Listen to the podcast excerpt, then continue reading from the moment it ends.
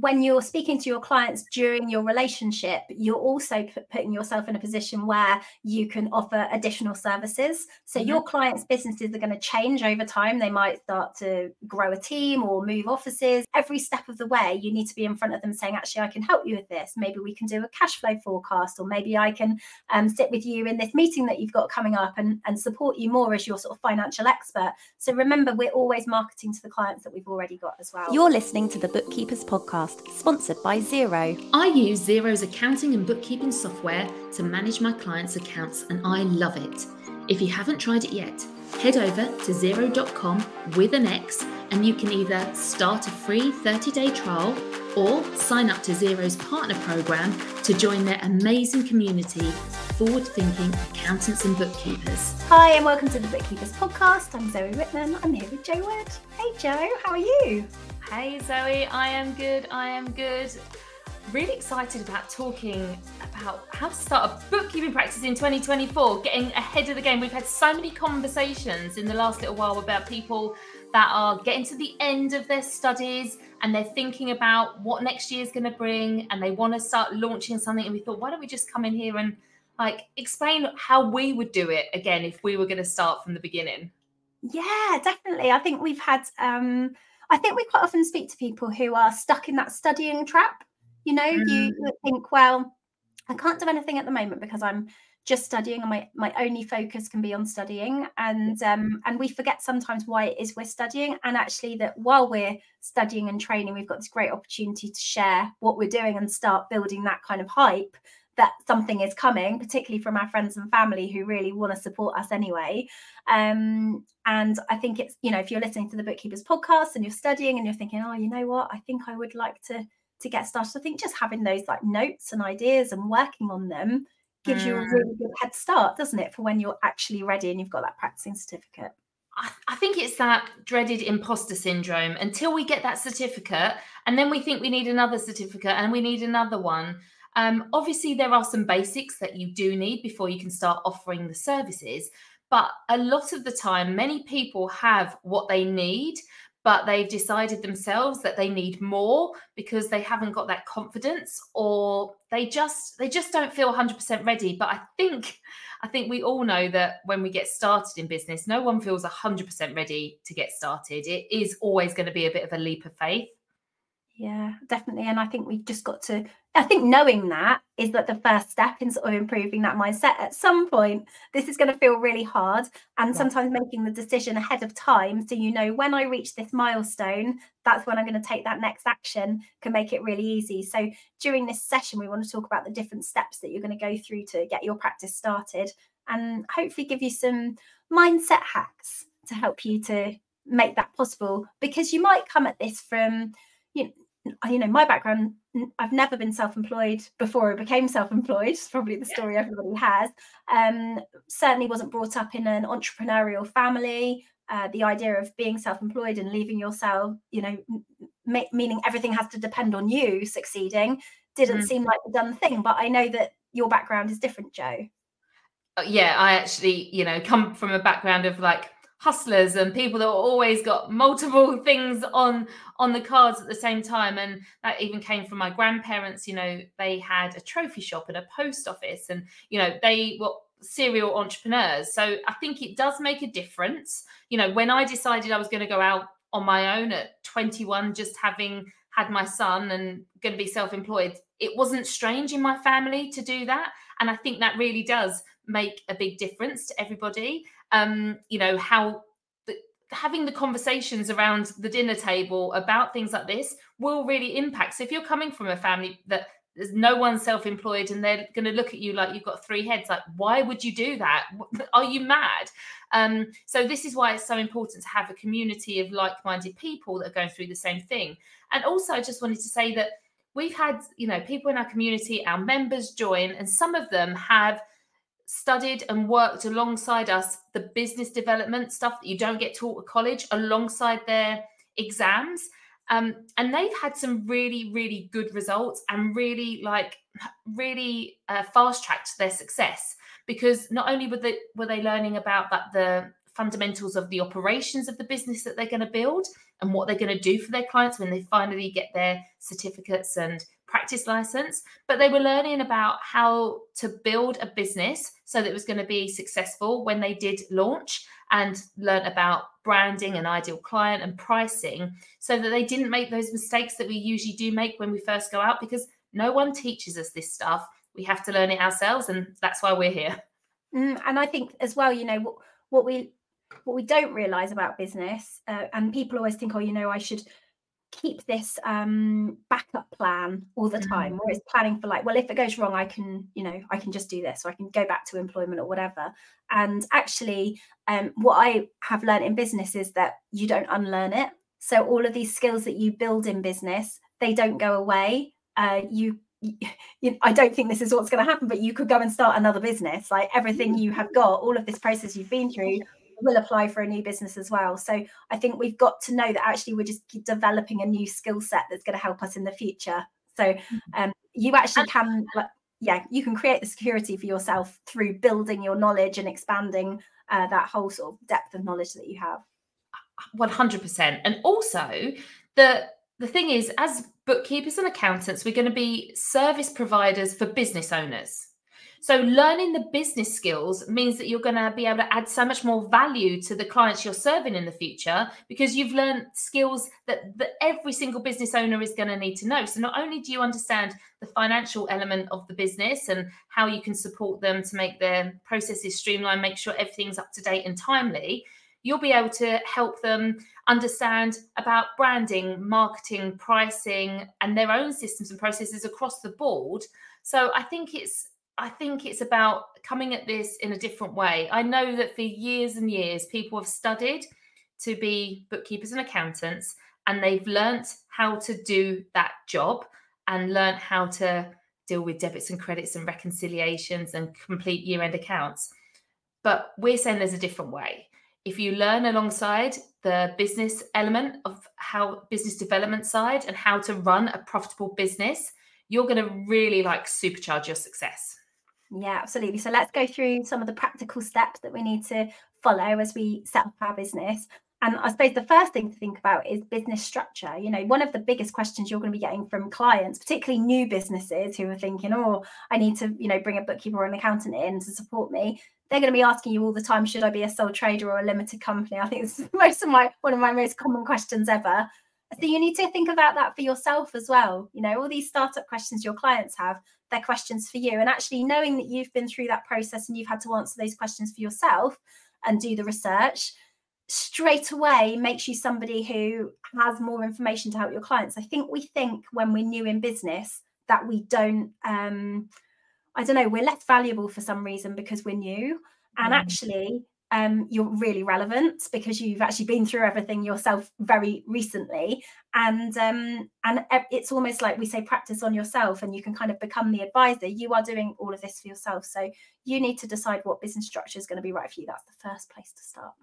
Yeah absolutely. And i think again with that we you know imposter syndrome comes into this. I definitely when i started my latest practice in april 2019 i set up as a sole trader. Even though i had big goals um, I still didn't believe I could be a limited company. It it meant I had to rebrand and restru- uh, create the new structure very soon afterwards because I hit the goals that I needed and it was more tax efficient to be a li- limited company. So this really goes down to thinking about what do you want your business to look like in the future. Yes, you may have no clients today and you might be thinking what am I doing setting up this limited company? But you know, why do we play it so small? At the beginning when we have big dreams. So yeah, really think about that. And it might not be the most tax beneficial point to be a limited company because you're going to have to like think about the setting up and like the costs involved where sole trader is very simple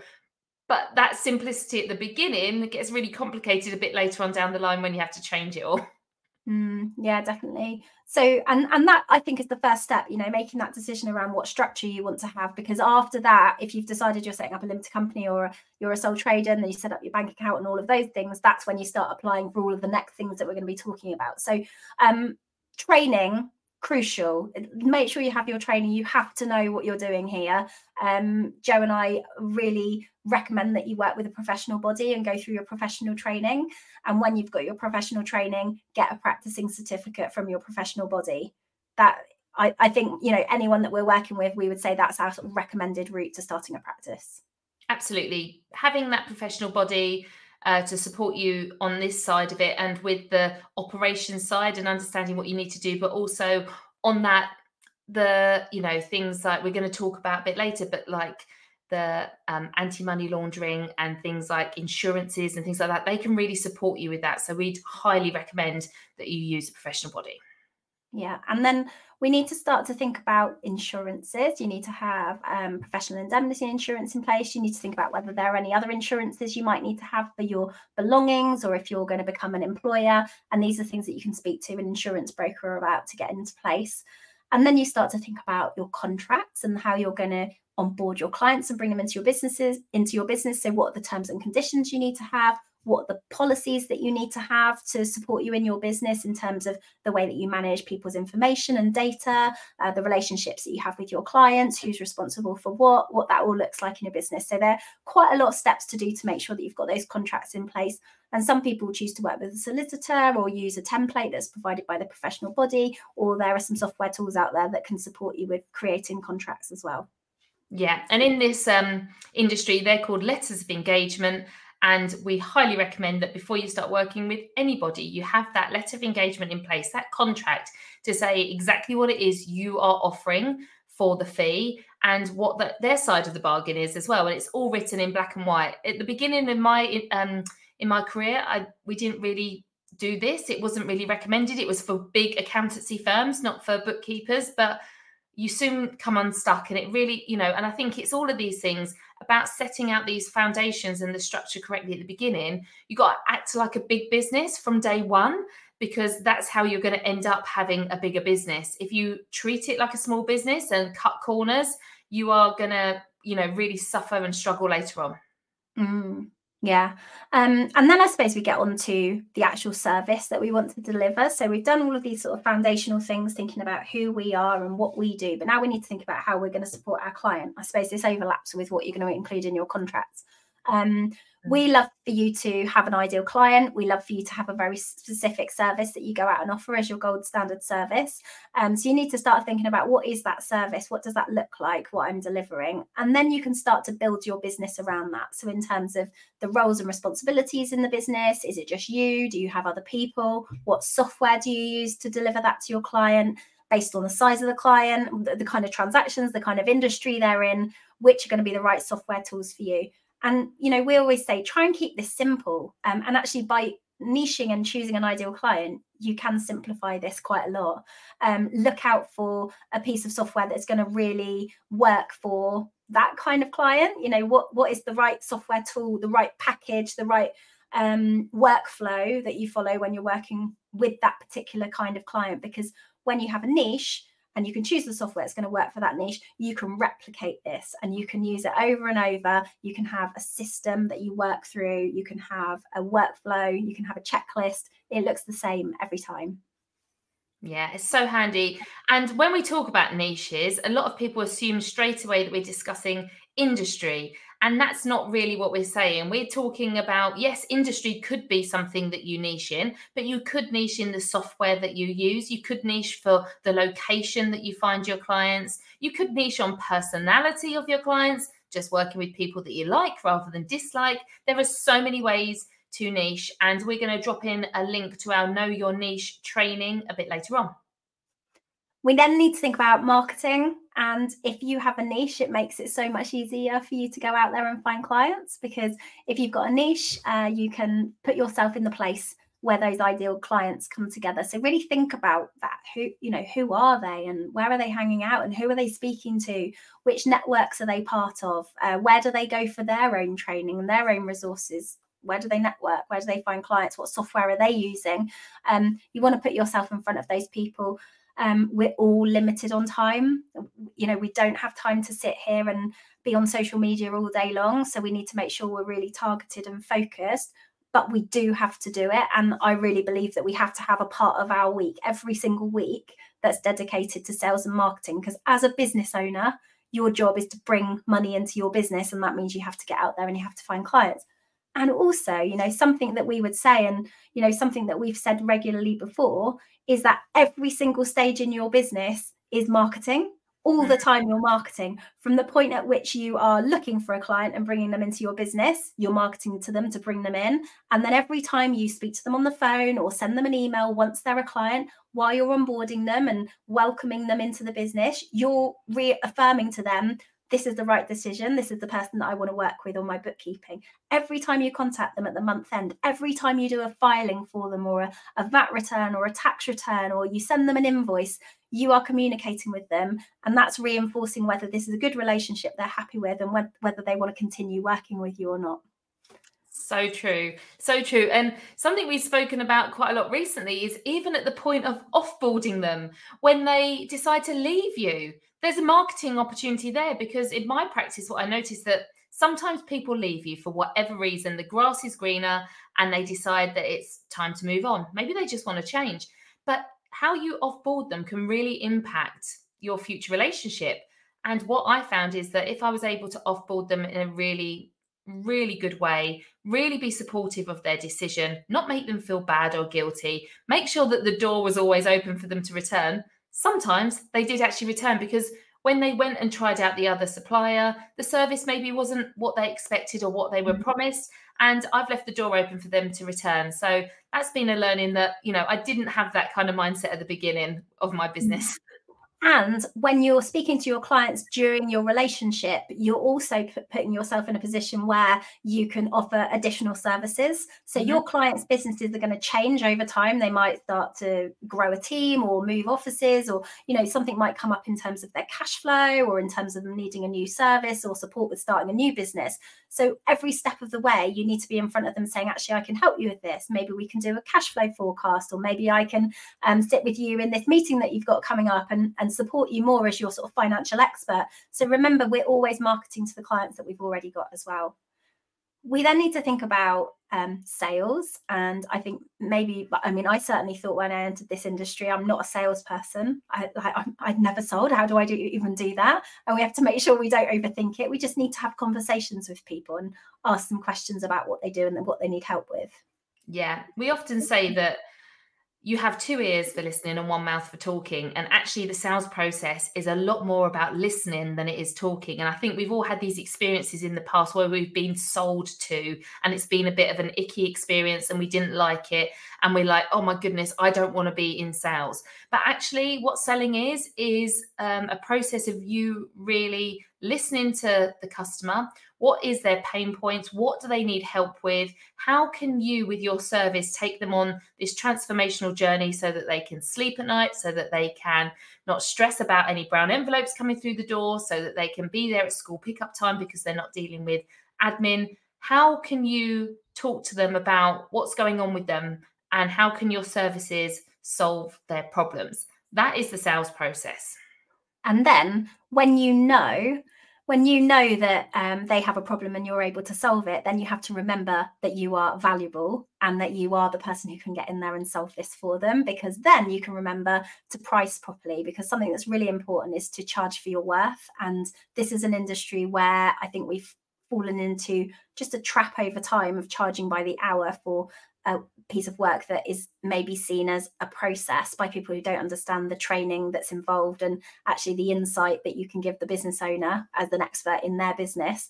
Um, and we need to be thinking about how do we price this effectively so that we can offer the best work, the best service to our clients. I think as technology comes along and automates things, um, you know we want to we want to embrace technology and we don't want to be thinking well if i use technology it's going to be so much quicker for me to do this job so i won't be able to charge as much. You know we're mm. not going to move forward in that way. So we've got to work we've got to really know the value of what we're doing to our clients and if they've just told you because you've just asked questions to them don't feel you have to sit there and cut your price to make sure you, you win the client See, the thing is about the whole hourly rate, as soon as someone says to you, What's your hourly rate? and you tell them, the next question they're going to ask is, Well, how long is it going to take you? Because ultimately they want to know the price, but you don't know the answer to that. So even if you're charging an hourly rate, neither of you still know how much you're charging for the outcome. So when you are pricing, you need to be really thinking about what the outcomes are you're going to be delivering. Stop talking about, I'm going to do the bank rec and the VAT return and I'm going to process your payroll and make sure your tax return's done because that is just something that has to get done. They don't have any choice in that. And it doesn't feel like their life's going to get better by you doing that for them. But if you talk about the fact that once the bookkeeping's done, you'll be able to have some conversations with them about who owes them money and how much money they owe other people. And you can help them with cash flow and you can talk to them about, you know, the VAT bill that's coming up. And maybe they can you can help them saving every month for that to help them sleep at night that's a very different conversation. You're still doing the same work, but it's how you communicate um, with the information that the bookkeeping provides you at the end, how you can help the business owner run the business and make better decisions and give them more certainty. That's where the value is. And then if you say, I'm going to charge that at, you know, £300 a month, it doesn't matter how long I spend doing the work, um, that's the outcome for that amount of money then everyone knows where they're at and you know exactly how much this service is going to cost and what the outcomes are. Um, so I think people think the hourly rate feels like safer, but you never know how long it's going to take you. And ultimately, the quicker you get at the job with using systems, processes, and just getting to know the business, your bill's going to go down and down and down. But actually, you're going to be able to add more value. So it just doesn't work out very well. No, and your client isn't a bookkeeper or accountant, otherwise, they'd be doing this themselves. Um, and I think we've got to remember that your client doesn't go in and to his or her clients and cut the price to try and win the work. Or, you know, if they do, then there's a conversation you can have with them about that. But they're they're going out and charging what they do, you know, what they need to charge for this. So you need to do the same as well in your business. So I feel like we've covered a lot really quickly, Jo. Um, but hopefully that helps you with getting started uh, with your own bookkeeping practice. If that's your plan for 2024, we'd love to support you. We've got a free quiz that you can take, and it, it kind of goes through a checklist, some of the things that we've spoken about today, and a bit more, just to help you feel like, you know, actually I've got that done, or I haven't, you know, that's actually something that needs more attention, and it will really flag these areas for you. If you go to sixfigurestartup.scoreapp.com, and we'll share this as well in the show notes if you're listening to this on the podcast, you can answer some questions about your business. Uh, where are you with things at the moment? And it will flag some areas and some actions that you need to take to get your business up and running. And we wish you so much success for 2024. And we'll see you next time on the Bookkeepers Podcast. Take care. Bye. Thanks for joining us for the Bookkeepers Podcast why not join us in the Six Figure Bookkeepers Club at sixfigurebookkeeper.club or visit our website sixfigurebookkeeper.com.